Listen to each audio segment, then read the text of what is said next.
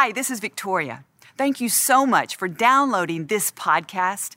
I believe God has got amazing things in your future. I hope you enjoy this message.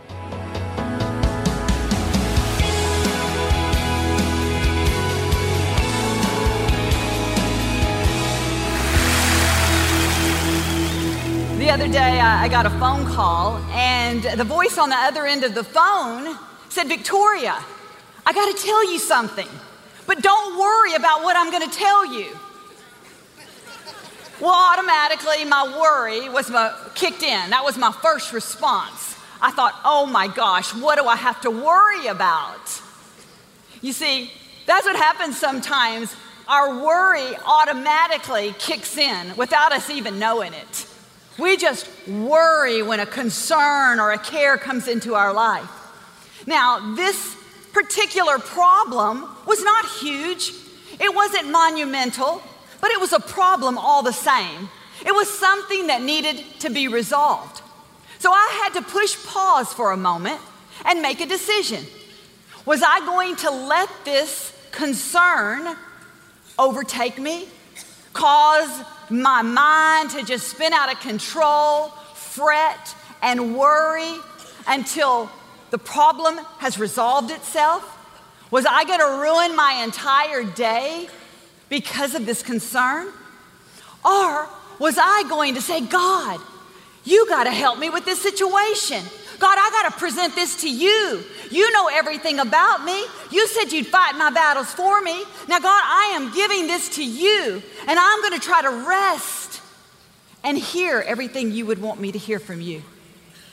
You see, we have to make this choice. How are we going to handle this thing called worry? Are we going to just work it in our minds? You know, sometimes I, when I worry, it's like I'm really doing something. I'm just working it and working it and working it in my mind. I heard worry was a, a lot like sitting in a rocking chair. You're doing something, but it's getting you nowhere. We're just working it and working it and working it in our minds. And that's so unproductive. My question today is, how are you handling worry? Because how we handle worry and stress is going to make all the difference in our life. There's two sisters in the Bible named Mary and Martha. You can find their story in Luke. Mary and Martha, two sisters, they had a brother. They were obviously, from what the scholars say, well-to-do people, so they had a lot going on in their life. They had money to manage, they had a home to manage, they had a lot of things happening. One day, Jesus came to their home. He was going to stay with them. He was going to fellowship with them. I'm sure they were so excited. I'm sure that everybody in the town knew, hey, Jesus is coming over to my house, because this was a very important person. So I'm sure they were preparing. They were getting everything just perfect for Jesus. Jesus came to their home, and as they were fellowshipping and as they were enjoying Jesus, Jesus noticed something about Martha. She was buzzing around. She was working it, working it, working it. And he said to her, Martha, Martha, why are you so anxious and troubled about so many things? You see, he had observed Martha as, as they were in this home. He saw how she was handling all the to-do that was going on. But in contrast, here's her sister Mary. Now, Mary was, had as much responsibility as Martha did, but Mary said, I'm going to take this opportunity when all my busyness and all the concerns that I have to just linger here with Jesus. Because he's at my house today. I'm going to sit at his feet. I'm going to pour out my heart to him so he can pour in his thoughts to me. You see, Martha was so disturbed that her sister would have the audacity to sit at the feet of Jesus when there was so much to do that she said, Jesus, you need to tell my sister to come help me. She needs to get up and she needs to get in this kitchen. There's the emails to answer. There's stuff on the stove. The kids needed to be taken care of. There's a bunch of stuff to do, and she needs to get up, and she needs to help me. Can you believe she would even say that to her guest of honor? he said to her, Mary has chosen the one important thing. She's chosen that one thing. She's chosen the better way. Now, let me just tell you this right now. He said there's one important thing. There's a better way.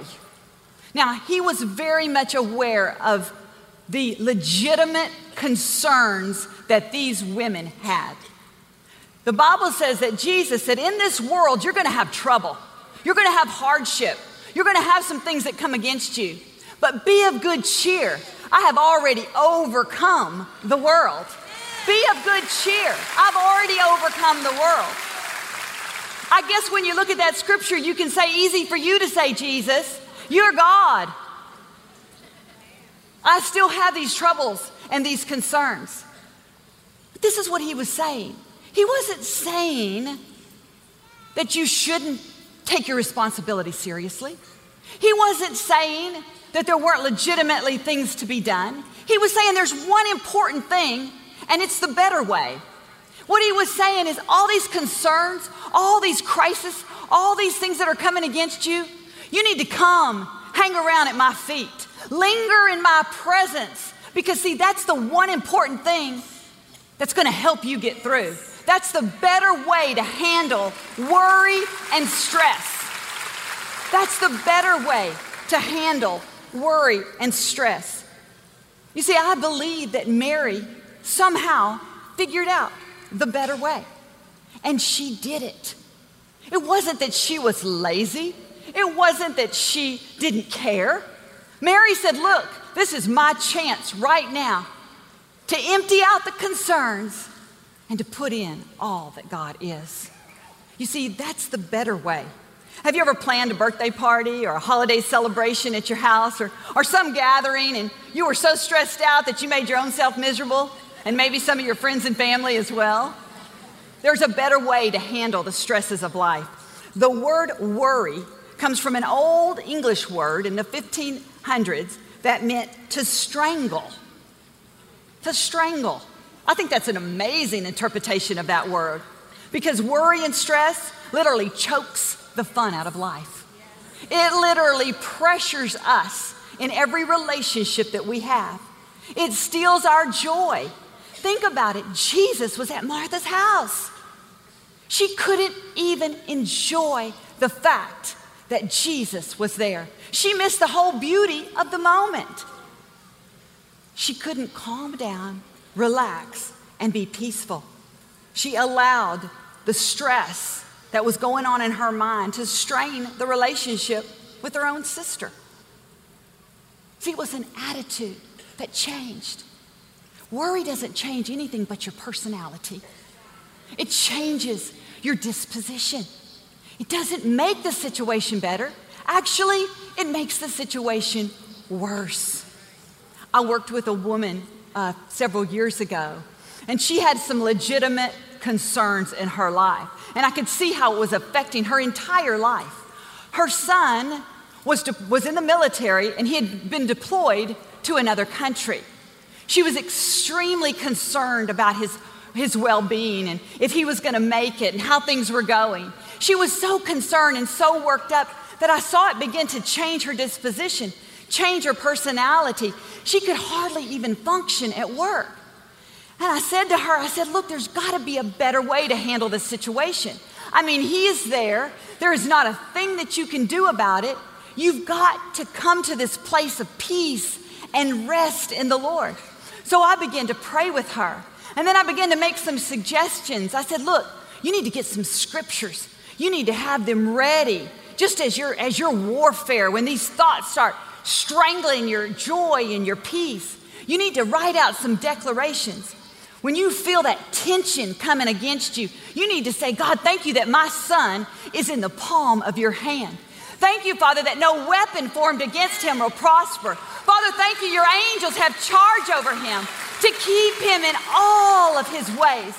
He won't even dash his foot against the stone, but he'll tread upon the lion and the cobra. The young lion shall he trample underfoot. Thank you, Father, you put a bloodline around him that the enemy cannot cross. Father, I thank you, Lord, that my son will come home safely. I begin to see her put this into practice. Little by little, she began to take control over that worry. And I could see the strength come back. I could see her focus and her resolve come back. She began to praise God in the midst of her fear and her torment. And it made all the difference in her life. You see, worry pulls us away from God's power, but worship and praise draws us to Him, and it changes the situation. I have a good news to report.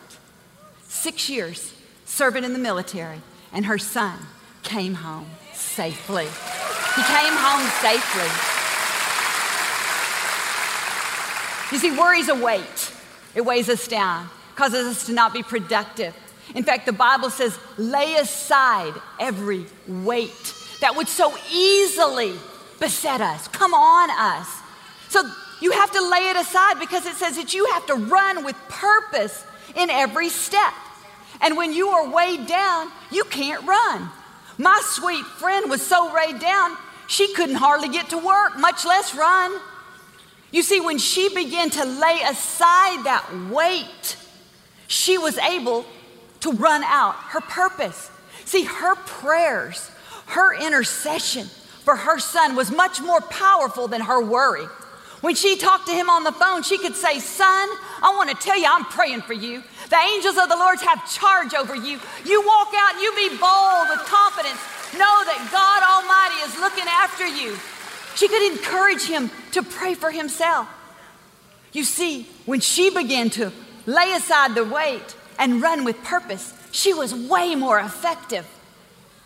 There's a technique that I use, and I've used it for years, and it works for me. You just gotta find something that works for you, right?